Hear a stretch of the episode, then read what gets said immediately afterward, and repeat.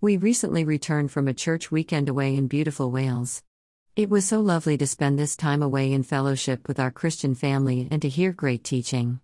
Sharing meals together, chatting, fun, worship, prayer, all those things pre COVID I took for granted.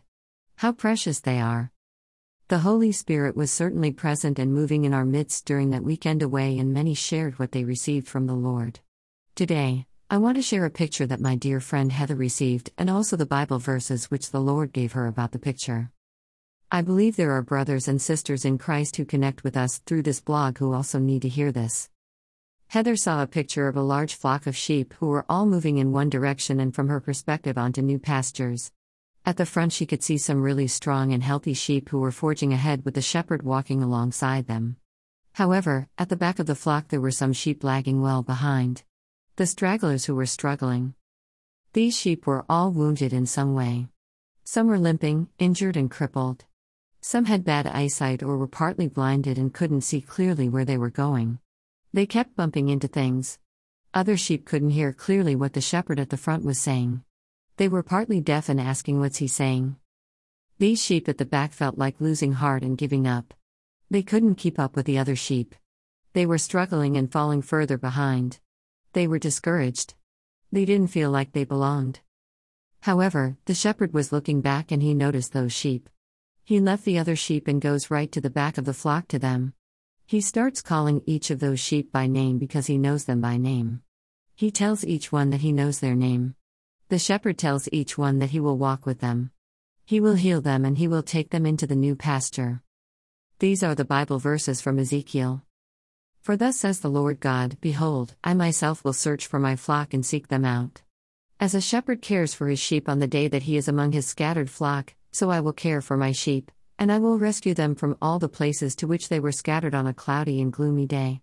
I will bring them out from the nations and gather them from the countries and bring them to their own land, and I will feed them on the mountains of Israel, by the streams, and in all the inhabited places of the land. I will feed them in a good pasture, and their grazing ground will be on the mountain heights of Israel. There they will lie down on good grazing ground and feed in rich pasture on the mountains of Israel. I will feed my flock and I will let them lie down to rest, says the Lord God.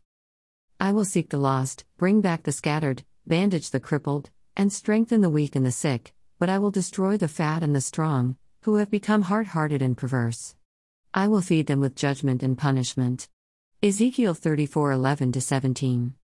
There is great comfort and encouragement in this picture as Jesus, who is our great and chief shepherd, seeks out those sheep who are lost and wounded, but there is also, I believe, a gentle warning to those who are forging ahead at the front. There is a danger that those sheep who are strong in faith and doctrine and pressing ahead will not remember and help those in the flock who are weak and struggling. They could become hard hearted to those who are more weak in faith or wounded. Those limping and carrying wounds may need help and support from past emotional wounds and abuse.